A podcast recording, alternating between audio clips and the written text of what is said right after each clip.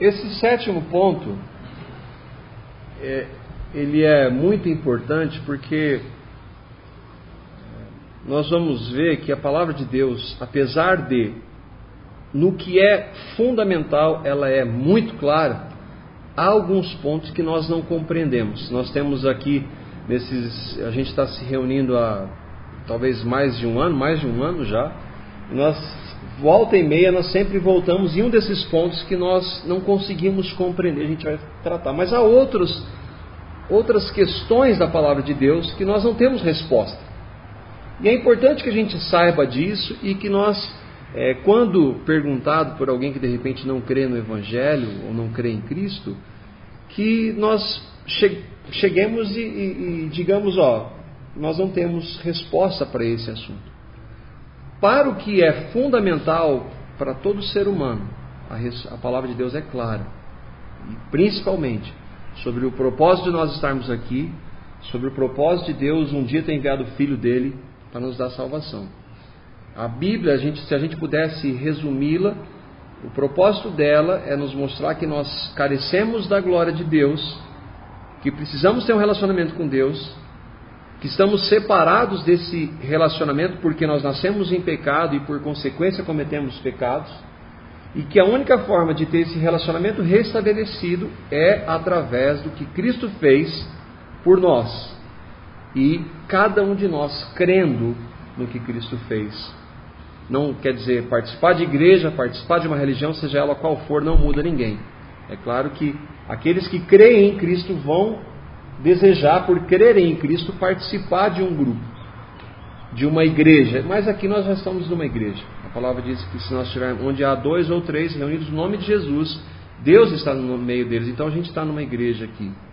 É, às vezes a gente, nós falamos também sobre isso, esse conceito errado de que igreja é uma estrutura. Não, a igreja é o corpo de Cristo, aqueles que creem em Jesus. E aí então nós vamos ver é, este ponto. Nós, é, o propósito desse estudo também é que todo mundo possa participar, você fica livre para comentar, para acrescentar, para perguntar, e dentro do possível a gente vai tratar juntos aqui. Nós temos feito também uma, uma rotatividade na leitura, mas para a questão da qualidade da gravação, a gente está num grupo maior, então eu vou estar tá fazendo a leitura aqui, tá? Vamos lá. A palavra de Deus não tem todas as respostas. A palavra de Deus nos revela tudo o que é essencial, ou seja, ela nos mostra o que realmente precisamos saber. Contudo, Apesar de os cristãos crerem na Bíblia como sendo a infalível palavra de Deus, e isso é um pilar da igreja, a Bíblia é a palavra de Deus. Ela foi escrita por homens, mas Deus dirigiu aqueles homens para que eles escrevessem o que nela está escrito. E nós aceitamos e a recebemos como palavra de Deus.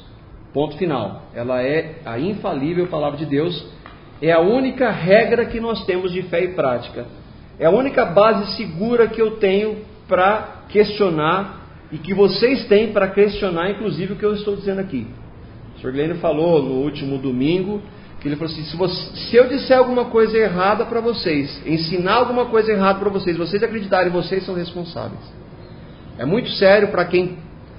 É mais sério para quem transmite isso. É uma responsabilidade muito grande para quem é, transmite o ensino no nome de Jesus e se transmitir alguma coisa errada, ele vai prestar conta de Deus, diante de Deus. Mas aquele que ouve também é responsável pelo que ele ouve e o que ele aceita como verdade. Então aqui está todo mundo debaixo do mesmo nível. Sendo a infalível palavra de Deus a sua única regra de fé e prática dos cristãos, que nela nós encontramos as verdades fundamentais sobre quem é Deus quem somos nós, o que acontece após a morte, a deidade de Jesus, que Jesus é Deus, a salvação pela graça, a justificação pela fé e não pela é, entre outros. Sabemos, vou te pedir já a sua caneta emprestada aqui. Sabemos que as Escrituras não nos fornecem todas as respostas para todos os questionamentos que possamos ter. É, algumas desses, desses pilares aqui, desses fundamentos, a gente é, descreveu aqui. Quem é Deus? Hoje é, eu vi uma, um pastor americano que eu gosto muito. É, nos Estados Unidos está, por exemplo, escrito no dólar: é, Nós confiamos em Deus. Até nós copiamos isso. Hoje tem na nota do real. Mas que Deus é esse? Né? Ah, bom. Deus, o conceito de Deus, ele vai variar para várias religiões, inclusive até mesmo para na igreja. Eu lembro também de um de um caso de, de um irmão que nós já vimos também que a Bíblia diz que Deus ele é um Deus, três pessoas. Nós não entendemos isso, nós vamos ver isso também. E que dentre essas três pessoas, uma delas chama-se, é chamado pela Bíblia de Espírito Santo. E eu conversava com esse irmão, ele era líder dos jovens na época, e o conceito dele de Espírito Santo é que, era o Espírito Santo era uma força. Uma força é algo impessoal. Ele era líder e tinha esse conceito totalmente errado. O Espírito Santo é uma pessoa, ele faz parte, ele é Deus, nós o adoramos, nós o louvamos e ele também é Senhor, assim como o Pai e o Filho. Então, uma força você não pode adorar, mas a pessoa do Espírito sim. E nós vimos quem é esse Deus pela palavra, que nós somos salvos pela graça. Todo ser humano é salvo pelos méritos de Cristo. Não é possível alguém ser salvo crendo em Jesus e ser também salvo por boas obras. A palavra de Deus diz que isso é impossível. E aí nós vamos ver várias religiões, inclusive hoje dentro da igreja evangélica, muitos que não sabem como são salvos. O que é salvação? Ela acha que participar de uma igreja é ser salvo. A gente ouve falar do aceitar Jesus, do receber Jesus, mas o que significa isso? O que é aceitar Jesus? Se o aceitar Jesus é eu um dia reconheci pela palavra pela direção do Espírito, que eu sou um pecador e que eu não posso mudar isso, e que a única forma de eu ter um relacionamento com Deus é crendo que Cristo fez, e eu recebi o sacrifício de Cristo como experiência para a minha vida, se isso é aceitar, então verdadeiramente a pessoa foi salva. A graça é um, é um fundamento da fé cristã e ela, se, ela difere de toda religião. Toda religião diz assim: ó, você precisa fazer alguma coisa para agradar a Deus e por consequência esse Deus vai considerar isso e na hora que você estiver diante dele, ele vai deixar você entrar no céu porque você fez ou deixou de fazer alguma coisa. Isso não tem nada a ver com graça. Graça, eu fui salvo pelo que Cristo fez. Ponto final. E aí, junto disso está a justificação pela fé. Então, esses são alguns temas, alguns fundamentos da palavra que ela é muito clara nesse sentido. É claro também que muitas vezes, devido ao insignificante conhecimento que temos da palavra de Deus, é comum errarmos em sua compreensão ou até mesmo afirmarmos que não há respostas para este ou aquele tema. Existem diferenças na igreja evangélica? Existem. Mas muitas dessas diferenças, hoje, elas são por falta de compreensão da palavra, elas existem porque há uma predisposição em não crer em algumas verdades da palavra de Deus e por isso essas diferenças elas existem. Existem aquelas que nós vamos ver algumas delas que nós não sabemos, não há resposta, não há clareza na Bíblia. Mas eu diria que a grande maioria das diferenças que existem, se nós se todos os líderes e pastores e igrejas se propusessem estudar afim, com afinco a palavra, buscando a direção de Deus, dispostos a reconhecer que muitas vezes eles estão errados nas suas posições teológicas, o Espírito Santo dirigiria aquela igreja, aquele homem, para que ele reconhecesse, clamasse por perdão e, e buscasse a direção na palavra de Deus. Muitas diferenças. Diferenças, por exemplo, a gente chama a igreja tradicional, da igreja, algumas das igrejas a gente falou, e a igreja pentecostal. Existem diferenças muito claras de, dentre esses dois grupos. E é questão de interpretação bíblica. E é uma questão que eu diria e eu creio há um, uma disposição em não crer em algumas verdades da palavra de Deus, não um estudo detalhado da palavra de Deus, por isso alguns creem, foram ensinados daquela forma, quando são confrontados com a verdade, eles optam por continuar daquela forma, porque eles foram ensinados assim, na religião deles é assim, então eles continuam. Ao passo que a palavra de Deus ela tem o propósito de nos corrigir, de nos instruir né, na justiça. Esse é um dos textos da palavra de Deus. Ela tem esse propósito de nos corrigir, de nos orientar e de nos instruir. Esse é o propósito da palavra de Deus. Alguém pode dizer, por exemplo, que a Bíblia ensina que a Bíblia ensina sobre a vida após a morte. Entretanto, não é possível saber mais nada a esse respeito. A gente vai ver isso. Ah, não, nós não temos compreensão. Sabemos que existe um céu, que existe inferno, mas não há muita clareza em relação a isso na Bíblia. Será que isso é verdade? Não, não é. A palavra fala muito sobre essas duas realidades. Essa afirmação não é verdadeira. Apesar de não dizer tudo o que acontece após a morte, a palavra de Deus é rica sobre o assunto. Na realidade, em boa parte dos casos, não sabemos muitas respostas porque nos falta contato, conhecimento e um estudo constante das Escrituras Sagradas.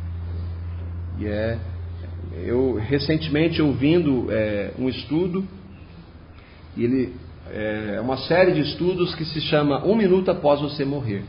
E muitas das verdades que já estão na palavra de Deus, desde que ela é palavra de Deus, e que por, eu não tinha conhecimento daquela realidade, do que acontece depois. Ah, será que nós vamos lembrar que quem nós éramos? Eu deixo de ser a pessoa que eu sou hoje? Algumas pessoas no meio cristão perguntam isso. Será que a Bíblia tem resposta para isso? Com toda clareza. Ninguém deixa de ser. Você não deixa de ser o Kleber.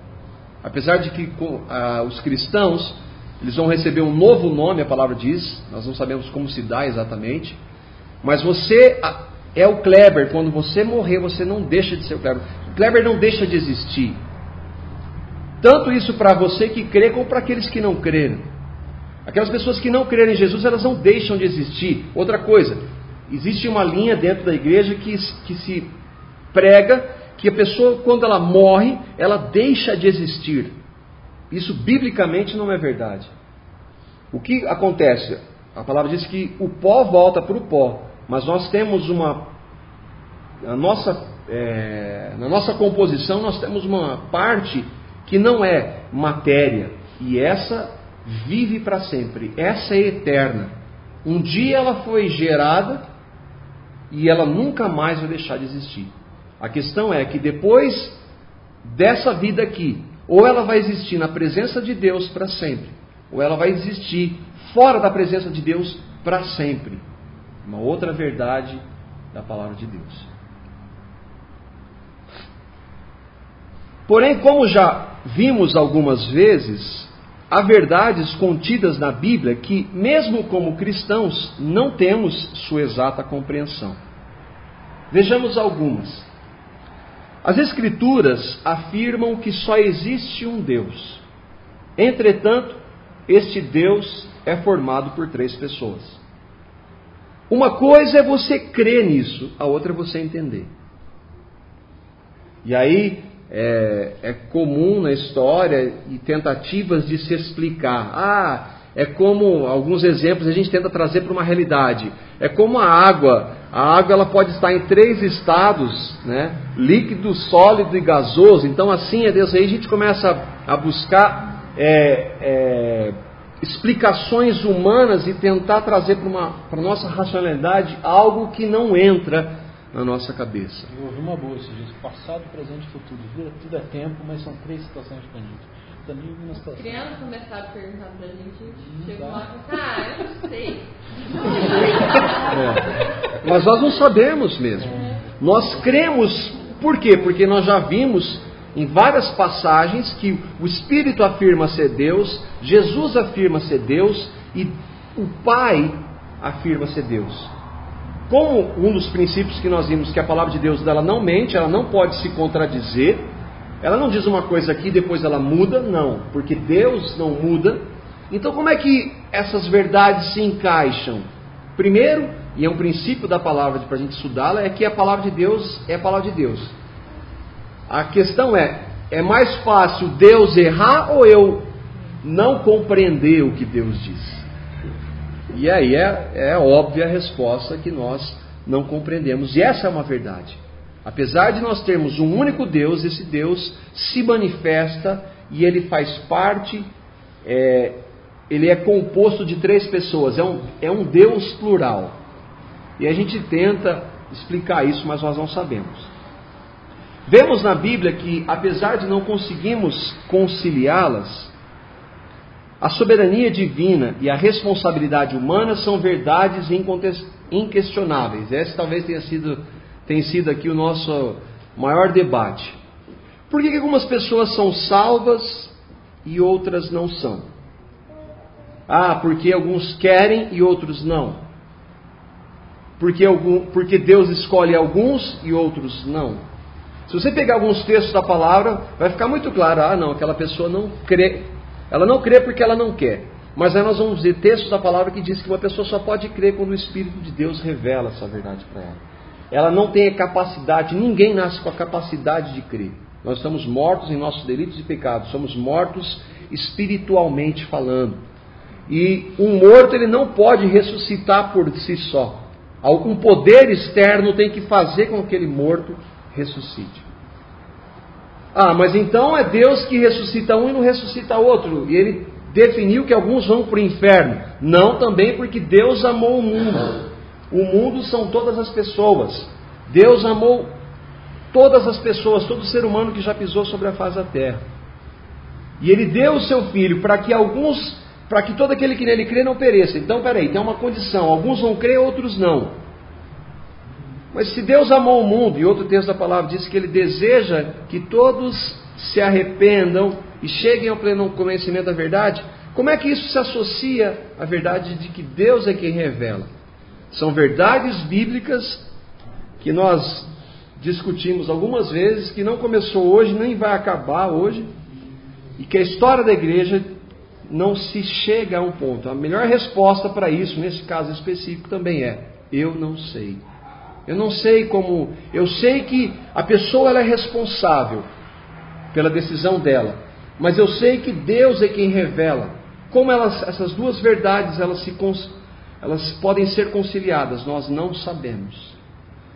Aí o que, que nós temos dentro da igreja? E aí algumas diferenças. Alguns vão para um extremo dizendo que é a pessoa que escolhe, e outros vão para o extremo dizendo que Deus determina um para o céu e outro para o inferno.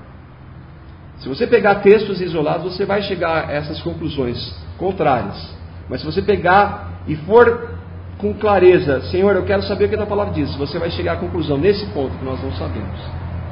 E não há nada de errado em não saber isso. Também observamos de maneira inabalável que Jesus é, ao mesmo tempo, Deus e homem. Como pode ser? Já, vocês já ouviram a expressão que Jesus é 100% homem, 100% Deus? Mas como é que pode alguma coisa ser 100% uma coisa e 100% outra? Nós também não sabemos. Nós sabemos que Ele é Deus por quê? Porque Ele disse ser Deus na palavra de Deus. O, o Pai disse ser que Jesus era Deus e o Espírito disse que Jesus era Deus. Mas como isso se dá? Como nós podemos compreender? Mais uma vez, nós não temos resposta. Sabemos e cremos nesses fundamentos, Todavia, é óbvio que não podemos compreendê-los em sua totalidade.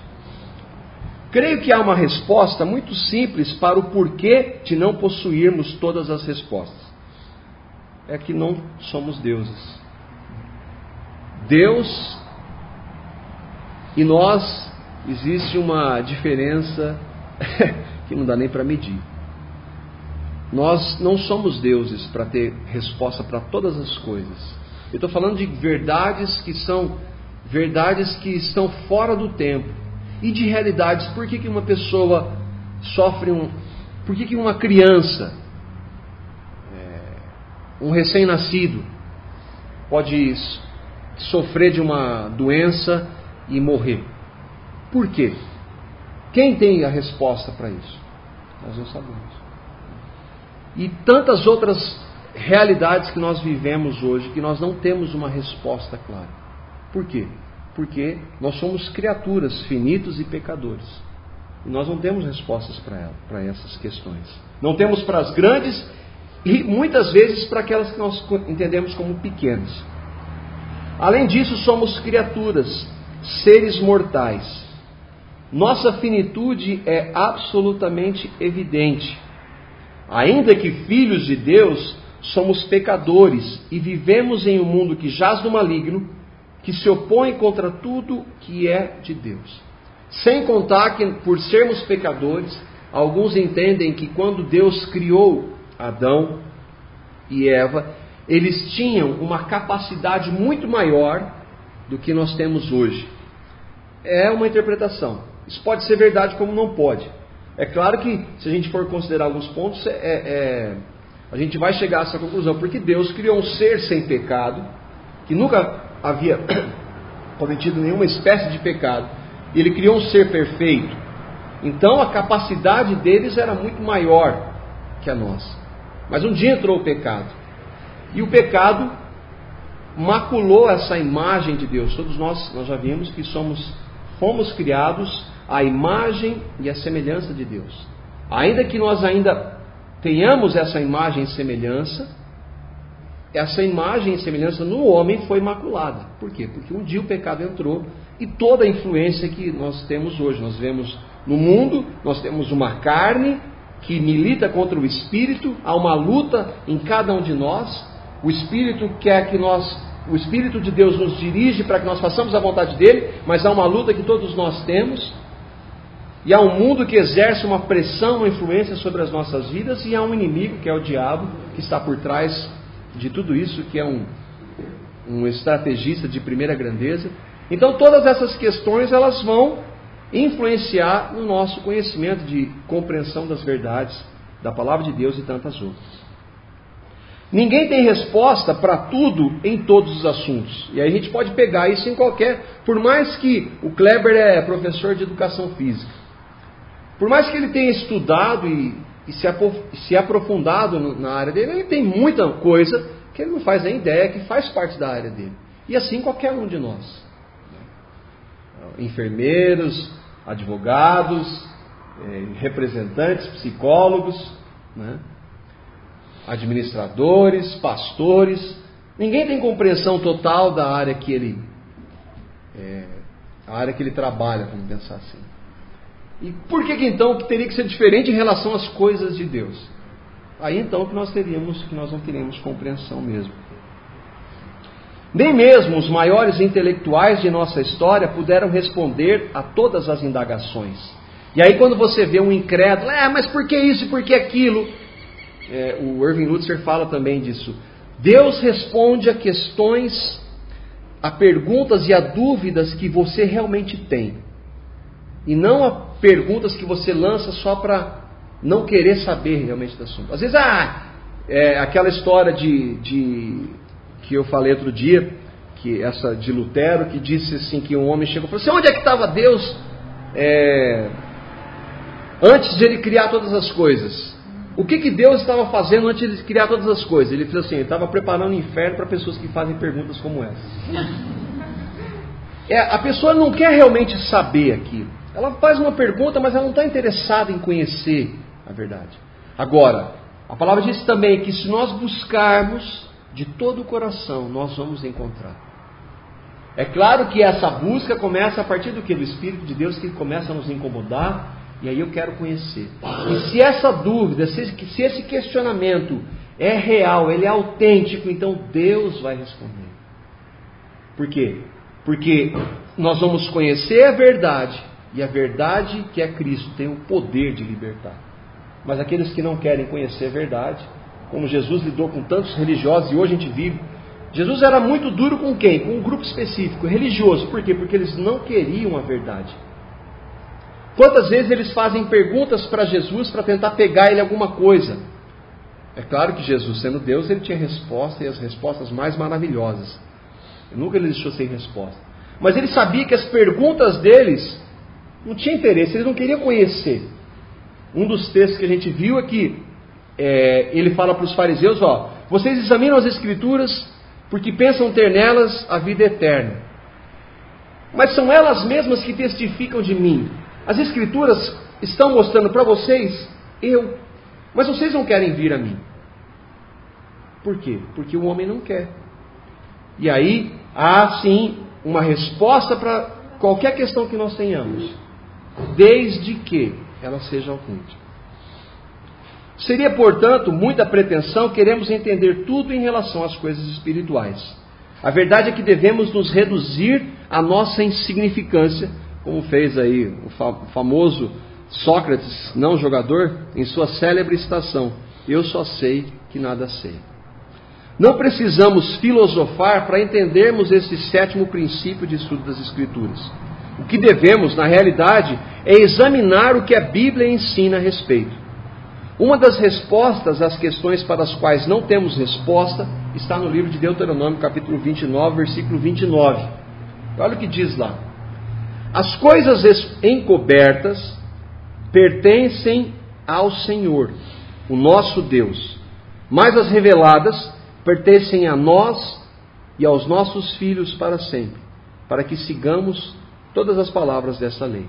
Há coisas que estão encobertas aos nossos olhos, realidades espirituais. Nós sabemos que existe uma realidade espiritual?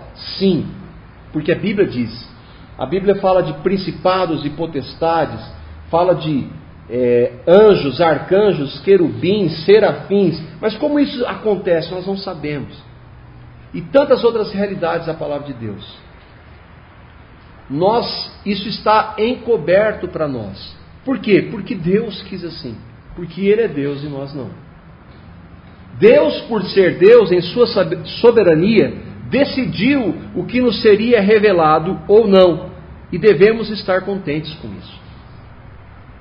Nós devemos estar muito contentes porque a maior necessidade que nós temos, Deus revelou que é a pessoa do filho dele. Paulo, ao tratar justamente sobre a questão da soberania de Deus, expressa a sua finitude ao escrever. Esse texto é maravilhoso. Olha, olha Paulo, um homem escolhido pessoalmente por Jesus. Alguém que Jesus se manifestou e revelou a graça, revelou a justificação pela fé, revelou verdades da palavra que nós temos hoje, que nós nos baseamos. Ele chega a essa a esse ponto aqui. Ó profundidade da riqueza, da sabedoria e do conhecimento de Deus. Quão insondáveis são os seus juízos e inescrutáveis os seus caminhos. Quem conheceu a mente do Senhor? Ou quem foi o seu conselheiro?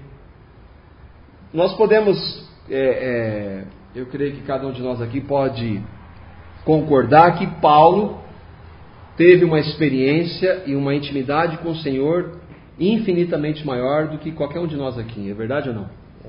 E se ele disse isso, então nós podemos ficar contentes pela tão pouco conhecimento que nós temos das verdades da palavra de Deus.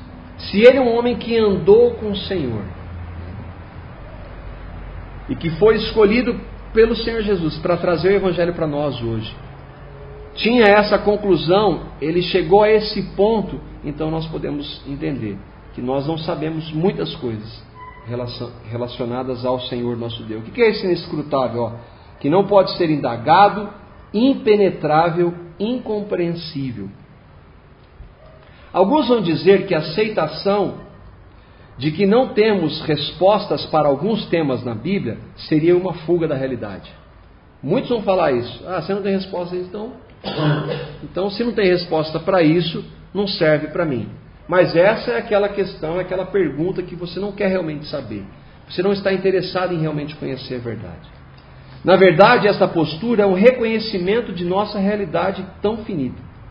Como questionar a sabedoria inatingível de um Deus que é todo-poderoso?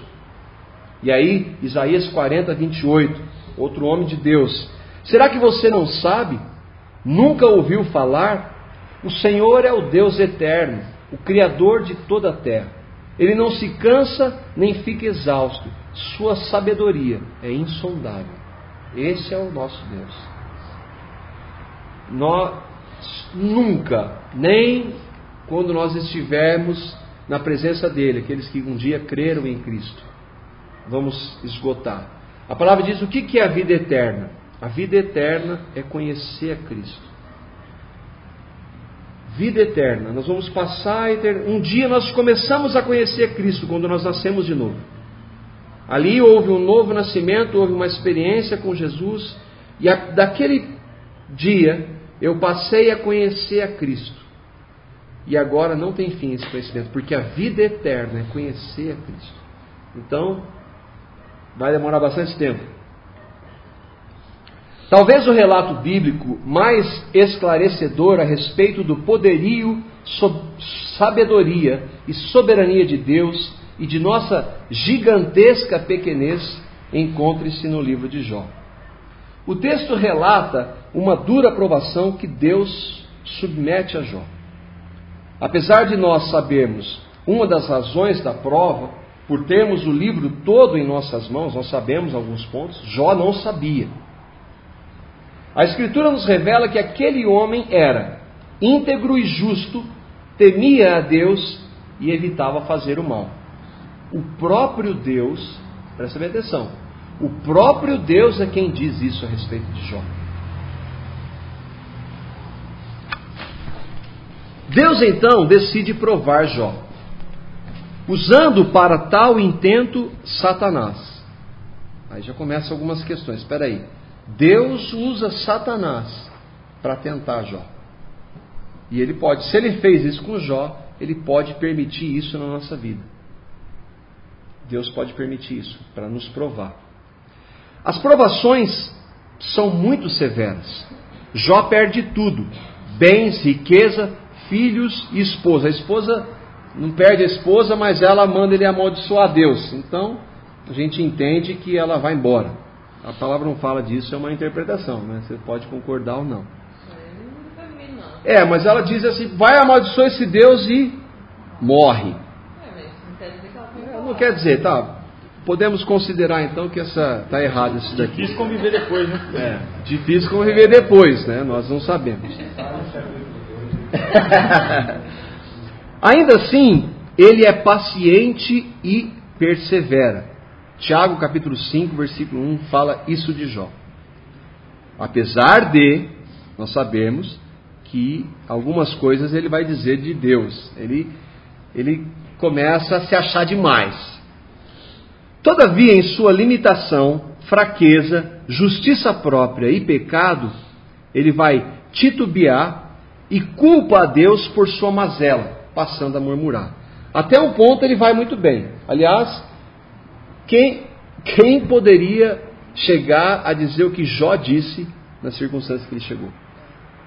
Ah, não, é fácil falar, mas Jó perdeu tudo, inclusive a família. É, tudo, saúde, perdeu tudo. A gente nem colocou isso aqui, isso é bem lembrado.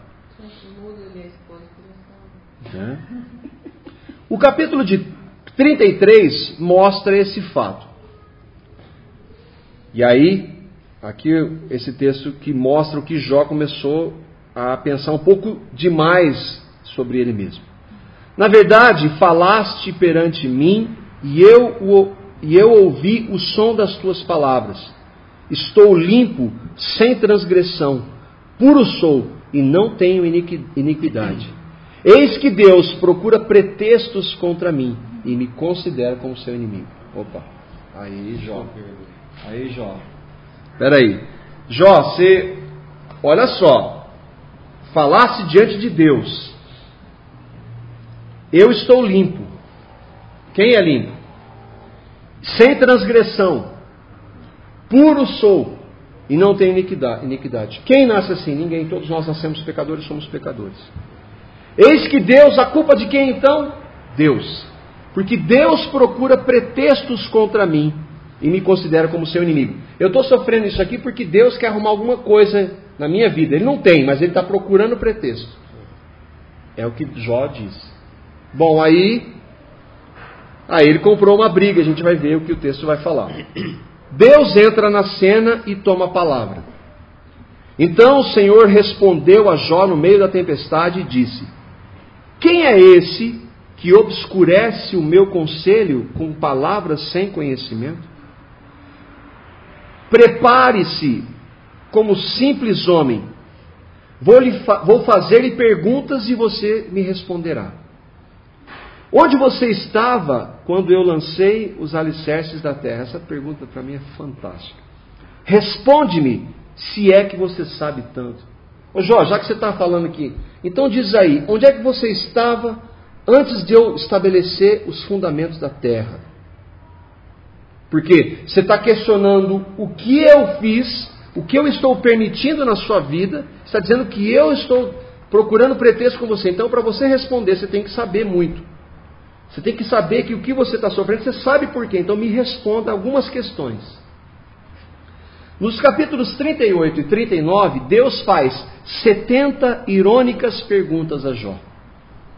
Eis algumas delas. Você já foi até as nascentes do mar, ou já passeou pelas obscuras profundezas do abismo? As portas da morte lhe foram mostradas? Você viu as portas das densas trevas? Você faz ideia de quão imensas são as áreas da terra? Fale-me, se é que você sabe. Como se vai ao lugar onde mora a luz? E onde está a residência das trevas? Qual o caminho por onde se repartem os relâmpagos? Onde é que, vão, onde é que os ventos orientais são distribuídos sobre a terra? Você conhece as leis dos céus? Você pode determinar o domínio de Deus sobre a terra? Disse ainda o Senhor a Jó: Aquele que contende com, o Todo-Poderoso poderá repreendê-lo? Que resposta, que responda a Deus aquele que o acusa. Jó, diz aí.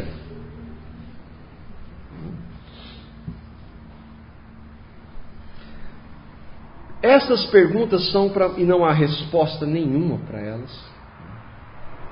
Ainda que hoje algumas, a gente tem as informações hoje, algumas tecnológicas, né?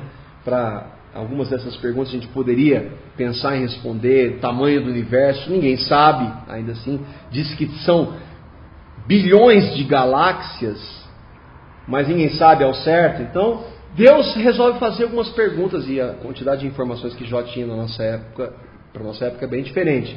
Ele faz algumas perguntas e ele não tem resposta para nenhuma delas. O que, que a gente quer chegar a esse ponto? Que nós não temos respostas para muitas coisas. Mas não quer dizer que Deus deixa de ser Deus.